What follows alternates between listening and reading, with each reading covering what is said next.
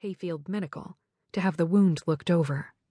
In a turn of good luck, which Katherine still had trouble believing, the wolf bite was found to be clear of any infection, and she was sent back home, ankle bandaged in soft white wrappings, in less than an hour.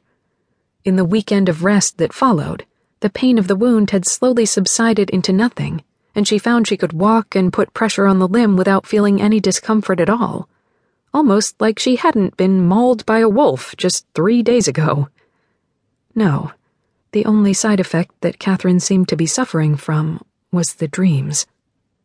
Every night since the attack, the intense blue eyes of the dark wolf had haunted her sleep. They weren't nightmares. She didn't feel the least bit afraid in them, but they were bizarre and not just a little unnerving. After waking from them, she'd always feel guilty that she couldn't understand what the blue eyes were trying to tell her, like she was failing the owner of the eyes in some way. Katherine sighed softly at that thought, scolding herself for thinking something so absurd.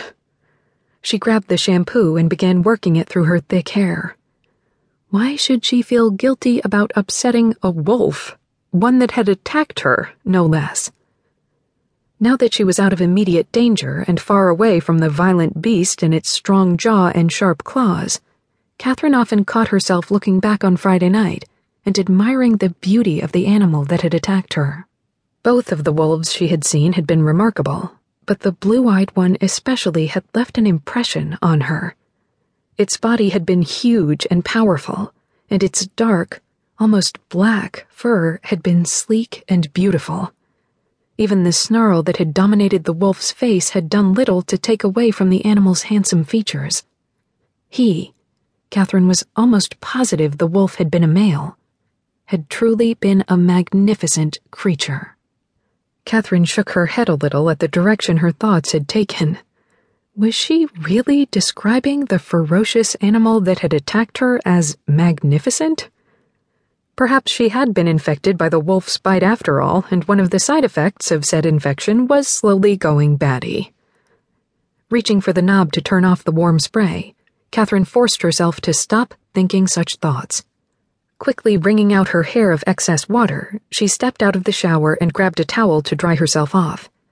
After wiping herself down, she used the same towel to clear away the condensation that had formed on the bathroom mirror during her brief shower. Katherine sighed when confronted with her reflection. She had never been particularly impressed with her looks. Growing up with an exceptionally beautiful mother and older sister, she had always thought that she herself was rather plain looking. Her pale face was mostly unremarkable with a small nose and nondescript pink lips. Big, wide eyes dominated the majority of it, their color an odd mix of green and gray. Neither color really overpowered the other giving them a rather murky appearance overall, almost like mud.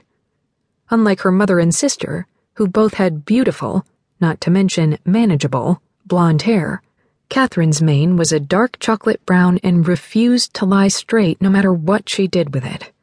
Deciding that she didn't have time to blow dry the dark mass atop her head, she grabbed another towel and dried the wavy hair as best she could before re entering her bedroom and quickly throwing on a fresh outfit a pair of black skinny jeans, and a simple white t shirt.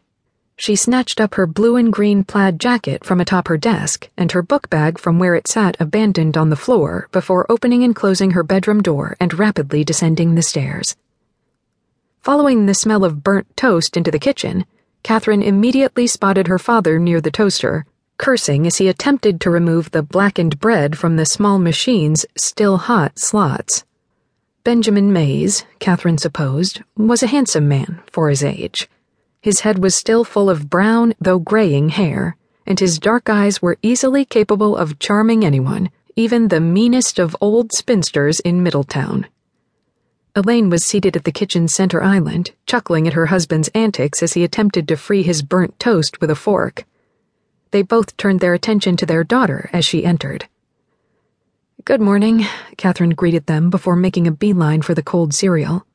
She had had enough of her parents' concerned lectures the past weekend to last a lifetime, and hoped to escape the house that morning before being subjected to yet another one. How's your ankle feeling? her dad asked.